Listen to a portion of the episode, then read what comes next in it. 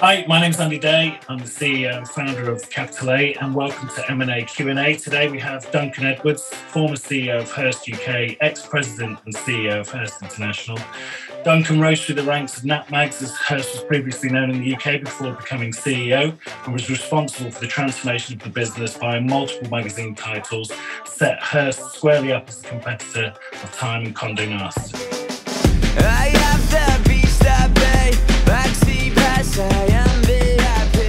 He was responsible for a $1 billion acquisition. I'll say that again a $1 billion acquisition involving 100 magazine titles from Lagardère, which included the then popular website Digital Spy, which helped Duncan transform the declining magazine business into the digital powerhouse it is today. Duncan has been in the media industry since 1985, joining Media Week shortly after it launched, and spent four years in various roles there. But he has spent a big chunk of his career at Hearst and was involved in numerous acquisitions. We'll get to hear about all the juicy bits as well as what he's up to now as CEO of British American Business, where he's helping to maintain business relationships in Washington and London. He's an all-round good guy as well as being a media behemoth with experience in M&A, in media and marketing. And I'm sure we can all learn something from him. I first met Duncan 10 years ago when he was looking at buying my business. I'm super chuffed to have him on M&A Q&A today.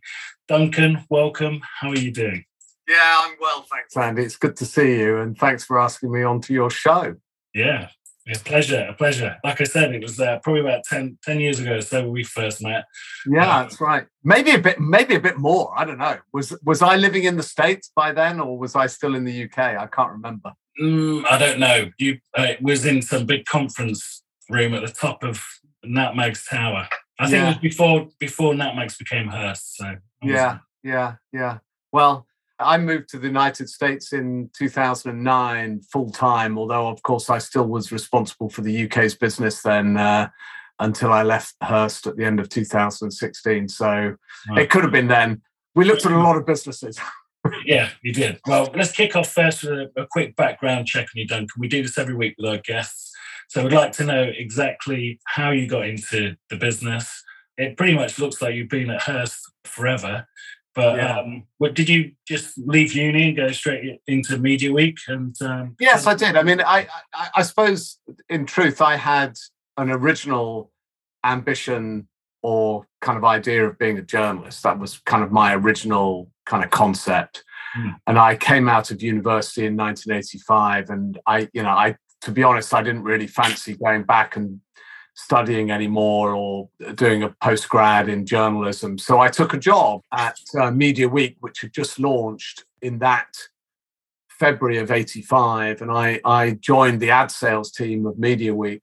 In, in those days, it was a classic way of recruiting out of an ad in The Guardian for ad sales people. Not really had a clue what to expect but I showed up at a, a, little townhouse in Covent Garden on Wellington Street and got hired and uh, started selling initially uh, recruitment advertising in the back of Media Week and stayed there for four years and uh, had an absolute blast to be honest. It was a great great it was a startup you know and many of the things that are attractive about startups today were just as attractive about startups in the in the in the 80s it was a super dynamic place to work and if you were a if you were a sort of curious kid as i was it gave you the chance to get involved in everything. So I had a terrific four years there before I left and went to to Hearst or NatMag as it was called in those days.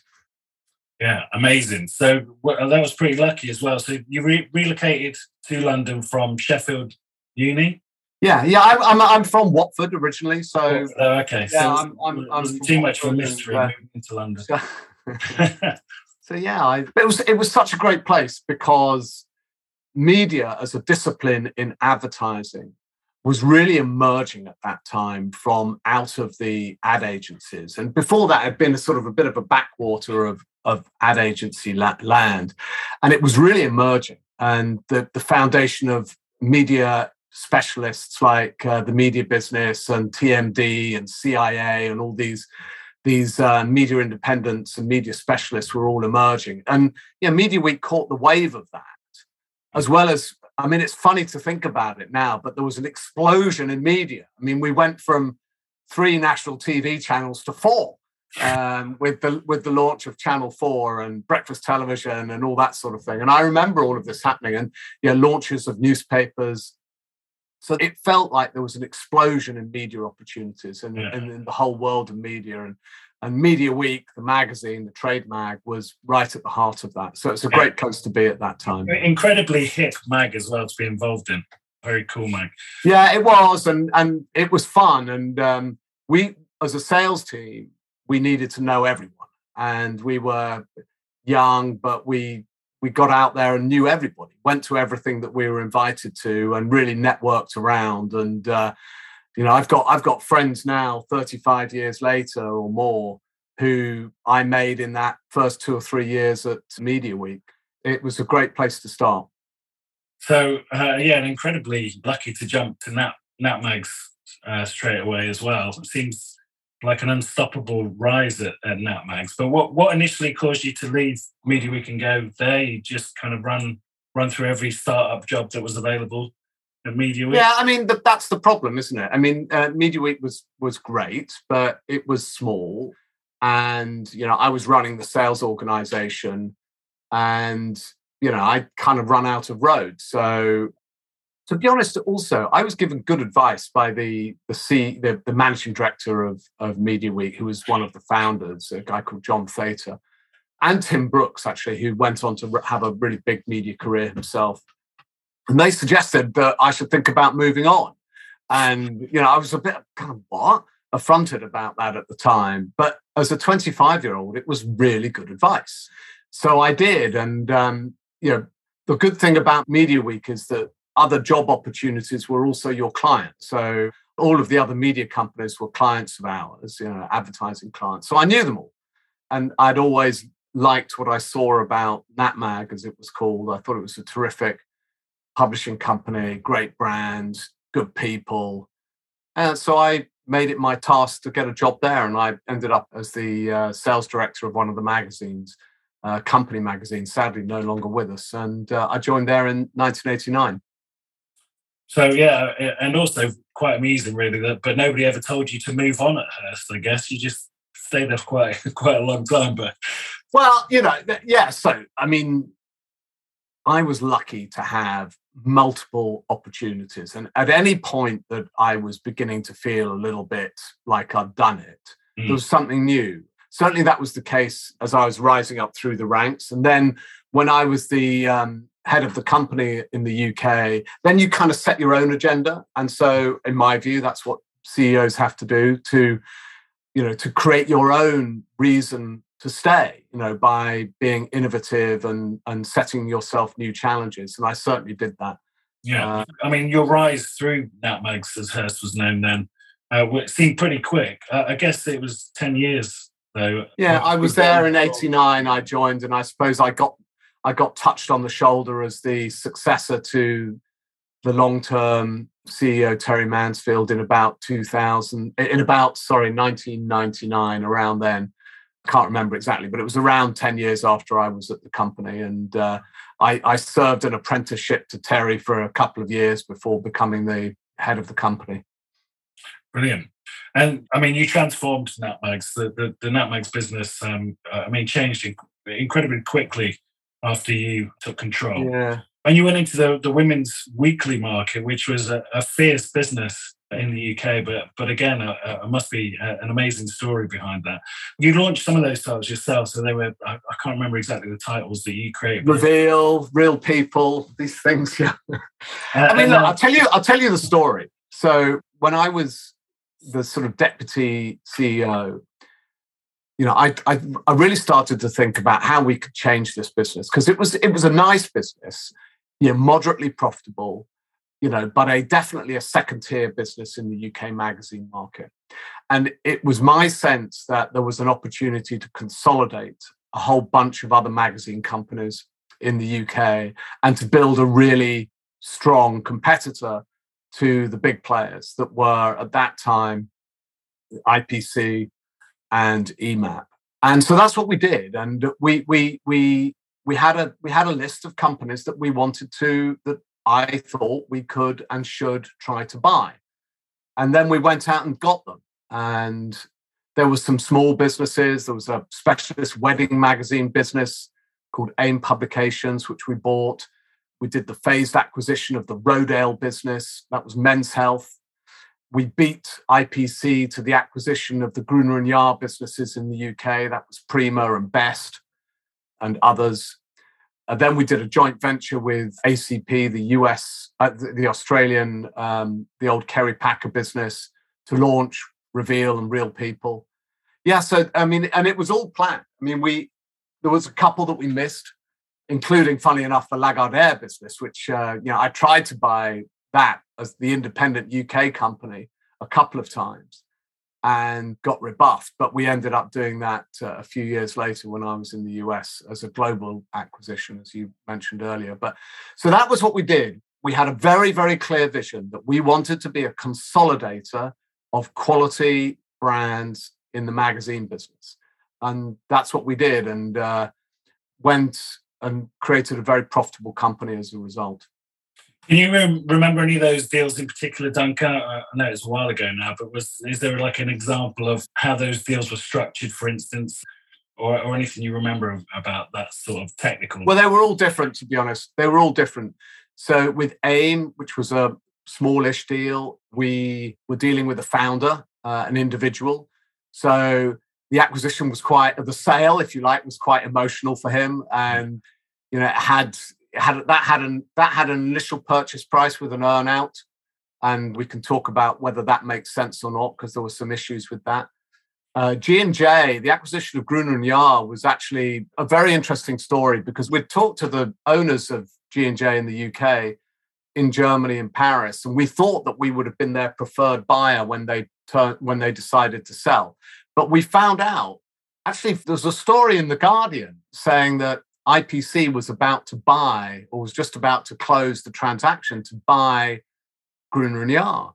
And so I was stunned by this. And I we phoned up G&J headquarters and said, is this true? And they said, yes. And we said, well, look, if we can do the deal in the next three days, will you sell it to us? wow. And that's exactly what we did. So um, we flew. We, I, I went on the, I think the last month of Concorde, we went to New York together with the management of G and J, it was helped by the fact that Hearst family, Hearst at the most senior level, had a mm-hmm. very good relationship with the most senior level in Bertelsmann and the owners of uh, G and J. And we went and we worked over the weekend. We did the DD. I flew back on Saturday and did the due diligence on the Sunday and just looked at the printing contracts, the paper. You know, what what what could you do? You had to do it so quickly. That's and then we signed the contract terribly uh, sloppy of IPC to leave the door open for you like that. They, they didn't have any exclusivity yeah, clause in there to stop anybody coming in and stealing it from them. No, and they had tried to chisel away at the price at the last minute. That's why. Right. That's why they gave us the chance to get in there, and so we bought it from underneath them. I think the Rodale transaction was probably one of the most interesting. So, uh, Rodale had a wholly owned business in the UK, publishing Men's Health, mm-hmm. pretty good business, and Runner's World, and a couple of other things. Pretty nice business, but too small, and so it didn't have enough scale to, you know, be a standalone operation. So, we did the math on this and, and worked out that, you know, basically, if Rodale sold half of their business to us, and we ran it, they would make more money owning half the business than they did own, owning the whole of it. And that turned out to be correct. Um, I did joke to the uh, Rodale owners at the time that maybe they should pay us for buying half their equity in this business because they were going to be better off. I mean, and the, and the maths would have supported that, but uh, that didn't happen in the end. Course. And it turned out to be a, a truly fa- that turned out to be a truly fantastic deal, both for Rodale and the Rodale family, and for us. Mm. Uh, Men, men's health was support, men's health an iconic title. And what? How did that? How did you manage to, to do that? And you took out all of their costs, obviously, and just spread them across the the Hearst business. It just how, how did that work? Yeah, I mean, on on on those those acquisitions and um, yeah, Rodale was a good example. We bought across, I think, two or three magazines and some uh, bookazines and some um, actually some quite interesting early stage digital products.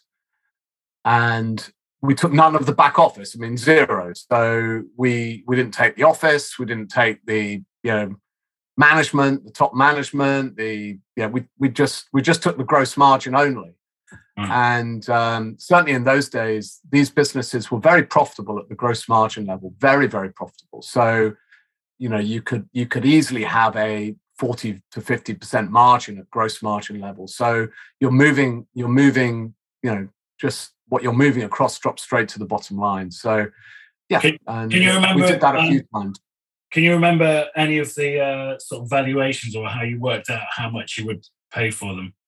Obviously now now it's it's always like multiples of EBITDA, particularly around marketing agencies or comms agencies. Obviously, media is slightly different. It's probably multiple of uh, revenue, but but can you remember how you were working out what you would pay? Yes, I mean um, we we we would do the sort of classic valuations based on the current value of f- future cash flows so we would do a discounted cash flow analysis, which we would then have to present up to get approval for these acquisitions. You know, EBITDA multiples in those days were, I guess, quite. I mean, you wouldn't you wouldn't pay them for today's uh, magazine businesses, but you, you know, yeah, anything around the ten multiple of EBITDAs was was going to get you into the game, and then you know, you'd see. Uh, I mean, in the, in the end, we felt if the business was worth having, it was worth paying a full price for it. Right. You know, because if if the business is no good, then you can't pay too little, frankly. And if the business is really good, then yeah, really push yourself to pay the full price that you can, because otherwise you won't win it. And so, you know, that's that's that was our approach. And when you say really good, you mean like uh, in terms of like a gut feel for how it fits within the, the, the big the business, the larger business, or do you mean just from a financial perspective? No, I think you have to start with a vision. I mean, yeah, I, I, I I certainly never started just with a. I mean, I'm sure there are people who built brilliant businesses just starting, you know, just based on the on the on the financials, but that's certainly not me. I'm an operator, and uh, I, I was always thinking about, you know, does does this fit within our organization? Do we have the people to run it? Do we know the potential customers? Is this an additional thing that we can sell to our existing customers? Yeah, so I was always thinking about about fit and then making the making the the financials work rather than the financials first. And look, I, I would be pretty disciplined about this. I would write a fairly lengthy and detailed acquisition document that would set out the rationale for the the purchase. Why do we want to do this? What what do we why why does this make sense for the business? And then go through every part of that, you know, thinking about future management, the integration of the business, the integration costs, the synergies that you're going to get as a result, and all of the above. So I, I would be I would be pretty detailed about that. Okay, brilliant. So I mean, there's there's probably tons of stories in there, but um, only so much time. So you transformed the magazine business as it was in the sort of early noughties, but it wasn't long before the internet came along and started to slowly kill it off. Could you tell us a little bit about that period? Was it at all obvious to you at first what was slow magazine sales down? Do you remember any of that sort of sort of first sort of sniff of the internet coming and eating your lunch? Well, the, the irony is that uh, at probably one of the most successful periods in terms of profitability and sales for the print magazine business came right at the end, just before just before the internet kind of killed it. And I think it was really the mobile internet, by the way, that killed the print magazine business, mm. not the internet itself. It was the the iPhone 5, I think, really, and the technology and speed of connectivity of the iPhone 5, together with the kind of the media that was available on that device, that was really the the um, the killer. But yeah, look, we weren't stupid. We knew we knew we knew something was happening, and we could see that. But like every other you know, print media business pretty much. We didn't want to exit our business in order to get into that business, or we couldn't find a way of doing it. So we were trying to run two things in parallel. I mean, maybe it's easy to be wise after the event, but we, you know, we we we tried lots of things. I remember we decided in in the UK, or I decided that we should we should try to get into that business. We made a couple of acquisitions. We bought a very interesting consumer health site called NetDoctor, which I still think could have been a great business for Hearst in the UK, and I'm disappointed they didn't they didn't make more of that. We also bought a women's uh, site, handbag.com, um, in the which was very hot at the time in the UK. It was very hot more on its potential than its uh, than the reality of it. But so we made these two acquisitions, and at the same time in the US, Hearst had been exploring the uh, big women's portal of women.com. And uh, anyway, all of these things are now parts of digital history, of course. And uh, um, but they were worth trying. Yeah, and can you again? Can you can you remember maybe what the the multiples were that you were paying? I mean, it must have been an expensive thing to do to go after those big titles, particularly things like handbag, which were really sort of high profile. They, they listen. They were they were they were not profitable. So you were paying kind of a multiple of revenues or a multiple of losses, depending on how you, how you phrase it. And uh, in the, in the great scheme of things, it was a it was it was perfectly acceptable to make those kind of bets. You know, they weren't hundreds of millions; they were a few millions of of pounds. And interesting enough, certainly certainly NetDoctor had a yeah, had a pretty robust business model at the time, but you know, and I, and I say this against ourselves at Hearst, we didn't put the focus on it that we should have done after we bought it. And so that got swamped out by other consumer health uh, propositions. And that was pretty much a, a, separate business from from what I remember. So it was like Hearst Digital, which was a digital business, and then you continue with the print separately. But obviously, over time, you then digitalized yeah. all of those magazine titles that you had we did. So, so what was the, the strategy? Was buy a couple of digital businesses, sort of as a taster, and then to, to transform the rest of the business. How, how did that how did that work? What was the thinking behind it? Because you got um, as part of one of your your big deals, I think the, the billion dollar deal. Didn't you acquire Digital Spy as well? We did. Yeah. So um, I mean, we did. I mean, and it would be it would be um, wouldn't be entirely honest to say that we bought that business because of Digital Spy, but it ended up being a very important part of the acquisition. Less because of the revenues and earnings, but more because of the approach to digital publishing that we learned when we acquired Digital Spy. In fact, the platform that ended up underpinning uh, the whole of Hearst's global consumer digital publishing came from that uh, digital spy platform. So it was the technology and the speed of publishing that we picked up from that. You know, we had, you know, and, and anyone who had worked in that old old line magazine business knew this was a problem. You know, you didn't have immediacy in publishing kind of mentality. Mm. Certainly not in the monthlies weeklies were a bit better. You were running on a weekly, you know, you, you publish once a week.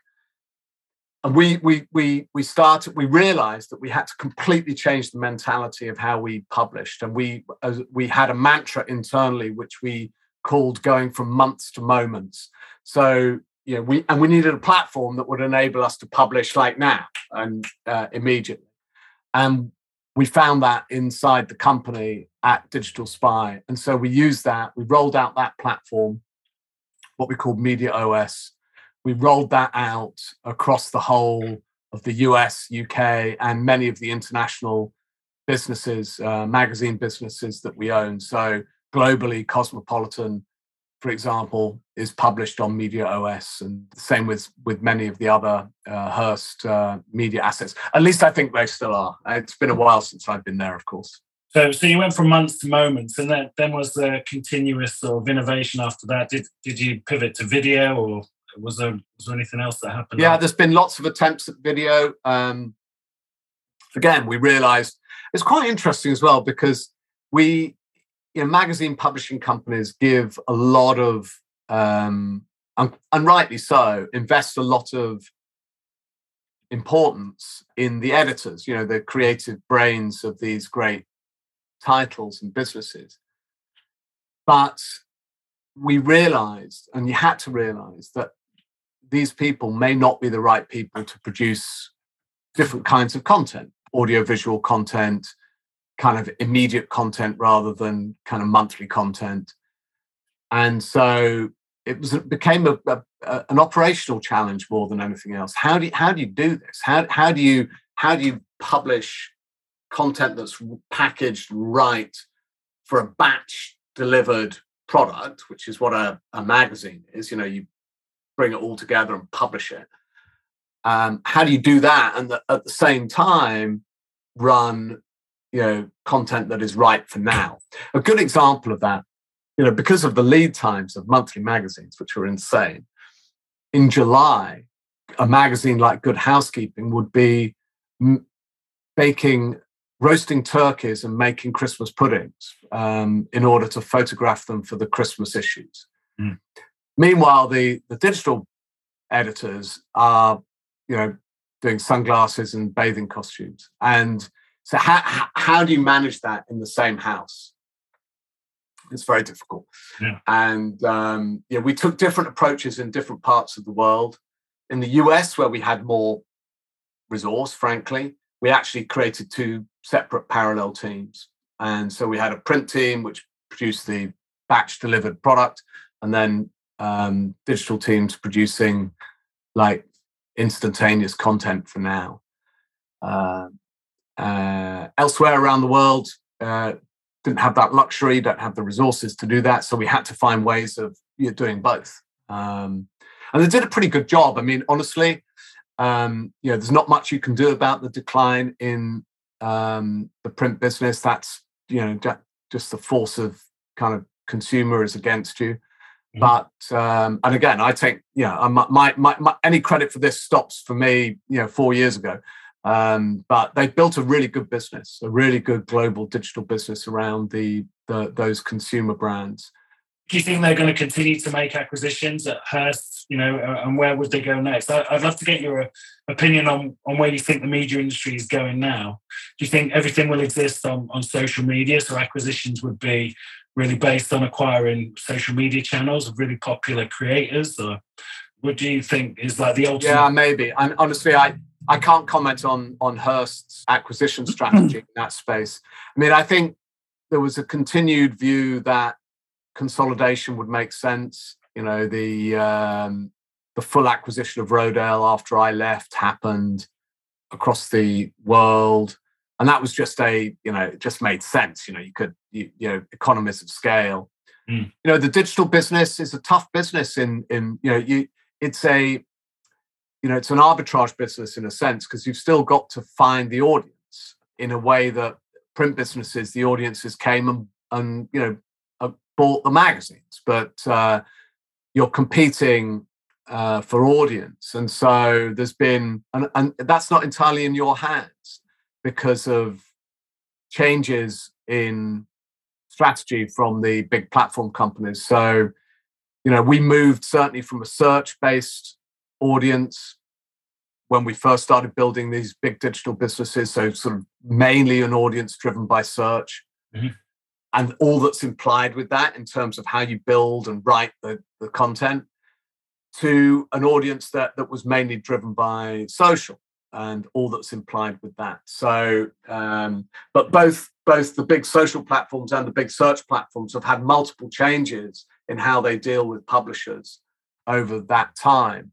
So you've got to be super nimble and uh, you know be flexible about business model. I mean, Hearst has now built a pretty profitable business around its digital um, assets. It's a good advertising business, but there's a there's a good uh, also um, affiliate commerce business as well, which uh, is is is very profitable. Yeah, I was going to say about the sort of transformation of monetization in publishing. There's a lot of publishers that are now moving towards acquiring sort of DTC brands and selling directly to their audiences as, as well. Those yeah, I think there are. Um, certainly, from what I understand of Future Publishing in the UK, they have a very, very strong uh, direct to consumer commerce business. I'm not sure whether they they're owning the inventory or they're acting as an intermediary. I mean, interesting enough, we built one amazingly. I mean, to think about it now, but we built a very, very good e-commerce business in Japan based on the back of Elle, uh, the mag, one of the magazines we acquired, and the Elle shop in Japan is a is a real scale e-commerce business, and um, both taking title in product, but also uh, on consignment. You know, there are some things that are particular about the Japanese market, which makes it easier to do that than elsewhere. So, for example, people don't return merchandise in Japan; they're too polite. Um, so, and you get no bad debt. So, it, it, there's some there's some really good kind of market conditions, but it was quite interesting the, the, the power that you could leverage from a brand that people trust, and that was certainly the case with with Elle in in Japan. And Duncan, would you would you ever go back into the media business? Is there any sort of passion to go to go back into it and start again? Or? I mean, honestly, honestly, I kind of uh, I think my corporate executive days are done. I'm very happy to advise people, but I'm uh, I think being a corporate executive, I've kind of done that now. So I've got no urging hunger to to go back in in as a operating executive. Mm. Okay, well, that brings us uh, right up to date then. So, do you want to tell us a bit about your role now at British American Business? Is there any way your role can help either UK or UK or US based listeners uh, land and expand their businesses on either side of the Atlantic? How does how does it sort of get involved in helping those uh, transatlantic relationships?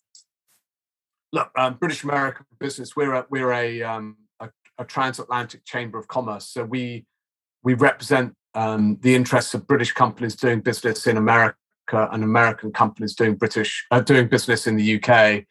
Uh, around 400 member companies, all of whom are doing business in and between the US and the UK. So, first and foremost, our, our job is to be a policy voice for, for those member companies to, uh, and we, we come at that as a kind of pro trade, pro business, voice in government on both sides of the Atlantic. So our job is to preserve and extend the kind of open liberal environment for business between the US and the UK. And it's and it's something that's really important because the US UK economic corridor is huge and uh, has been enormously successful for the participants and uh, and in in our view as a byproduct for the two countries themselves and the populations of those two countries. So yeah for more than 100 years you know british companies have been doing business in the states and vice versa and um, both in trading goods and trade in services and particularly in investment. So capital being put to work across the atlantic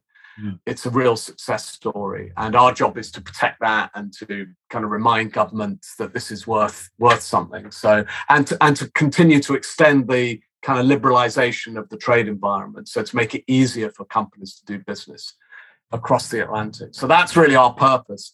Alongside that, we do a couple of other things as well as the policy work. We um, we're a trade promotion advocate, so we we help companies when they're looking to ex- expand across the Atlantic with introductions, and uh, particularly SMEs, smaller and medium-sized companies. Um, big companies don't really need our help, but small and medium-sized companies do because it's complicated navigating, particularly the regulatory landscape.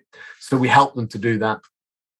And then the third thing we do is we're a kind of basically a networking and convening organization. So we help our members meet each other and uh, meet people that they might not otherwise meet. I got involved in this actually because Hearst was Hearst has been in the UK for more than 100 years and as well as owning the magazine company of course it owns Fitch the ratings agency and it owns some information businesses in the UK in the medical space. So it's always had a, a UK presence and was a member of British American Business. And I, I I sat on BAB's advisory board when it was chaired as it was for 17 years by Martin Sorrell. So I got to know the organization through Martin and uh, sitting on the advisory board. And when I left Hearst, I um, looking around for something interesting and different to do, I ended up as the CEO. So yeah. interesting story. Yeah, brilliant. Martin gets um, gets mentioned pretty much every week on this show, so brilliant. Well, he's a very interesting guy, and uh, yeah, it's it's fascinating watching the masterclass of Martin rebuilding another yeah, uh, awesome advertising business with S4C. I mean, it really is fascinating to watch it. Yeah, we've had him on the show as well. His oh. his particular episode was brilliant. There were so many diamonds in there. So, just finally, before we close, what advice would you give to anyone listening to this podcast? So, if you could give like one bit of M and A advice. Oh, there's so much on M and A. I mean, honestly, I, I look, the, the, the, two things that always stick in my mind that advice I've been given are two two things. First of all, don't fall in love with a deal because it sure as hell won't love you back. So you've got to be you've got to be rational, no matter how good and how exciting it looks like.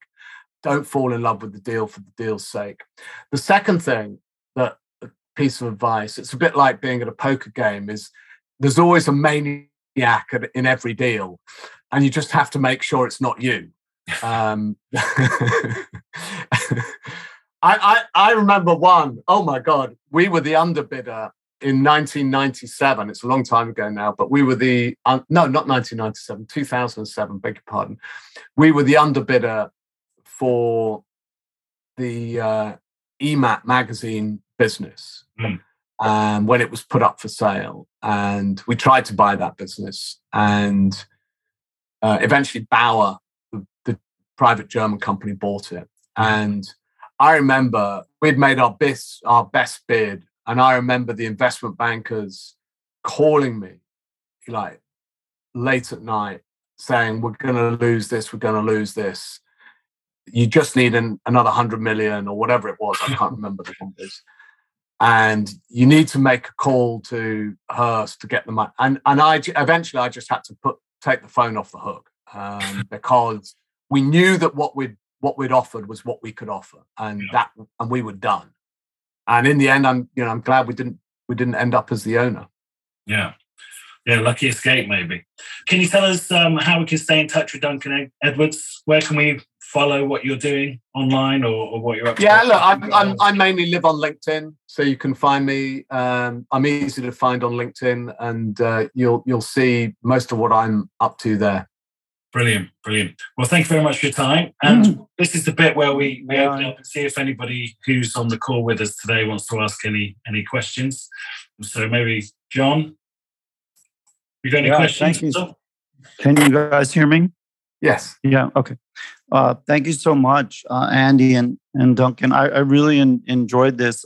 I do media M and A for a living. Um, have a small M and A firm, and uh, a lot in B two B trade media. So it was so interesting to hear your stories, Duncan. We've sold things to Hearst. Um, two two things, just comments really. Uh, first of all, B two B pure media M and A multiples. It was amazing to hear the ten times because if it still has a print component to the business, the multiples are like three times. Right.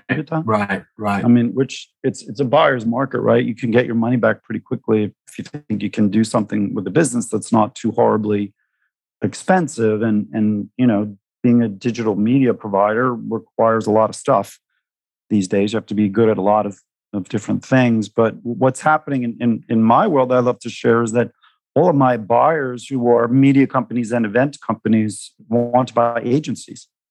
Mm-hmm. The businesses that we've sold, they all have a marketing services revenue line somewhere, you know, where they're doing agency sort of stuff. But um, we haven't done a lot with pure play agencies, which is why I'm here. And I'm so happy that I've found Andy. So it's um, something that has started to come up in the last two years uh, last maybe five years is really going strong is this you know combination of of media and agency where you have agency services and you also happen to have own, own the audiences that those clients want to reach. Yeah. A couple of comments about that.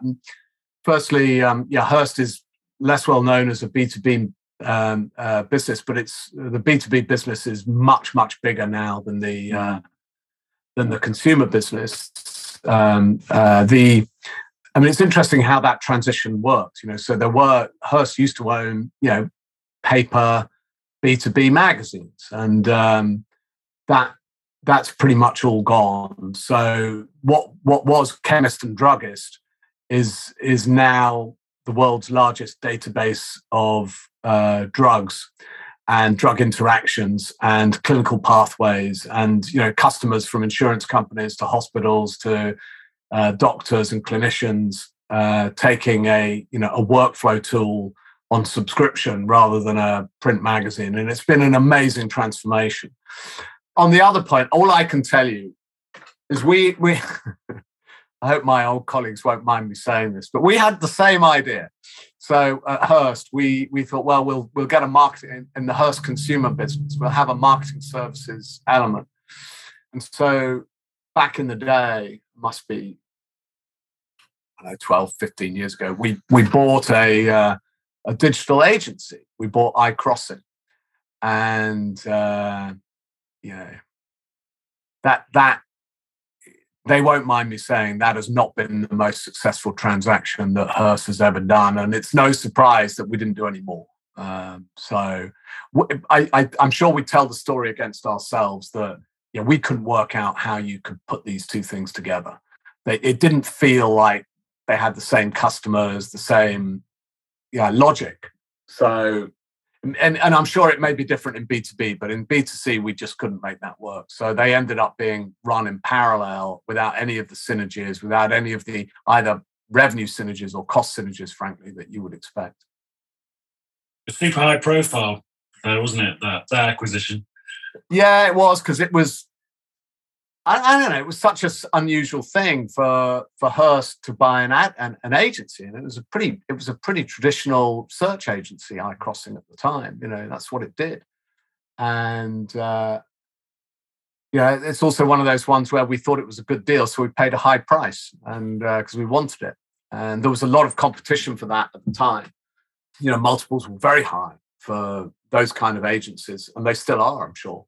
Um, so Okay. These days, I I also I'm also a non-executive director at a kind of um, uh, early stage business as well, um, a trends forecasting agents uh, agency called Stylus, which is super interesting. So I get to kind of see some of the dynamics of those early stage digital businesses as well. And um, yeah, there's some there's some big opportunities there. There's no no doubt about that. Mm. Okay, brilliant. Thank you so much, Duncan. So if you're watching or listening to the show now, make make sure you subscribe. Click the subscribe button, and uh, obviously M and A Q and A is every week. So we'll see you next week. Thank you again, everybody who's who's here and on the call. Thank you, obviously, to Duncan Edwards for everything that we've learned from you today. Thanks, Andy. Good to chat with you. Speak soon. Yeah. Bye. Cheers, guys.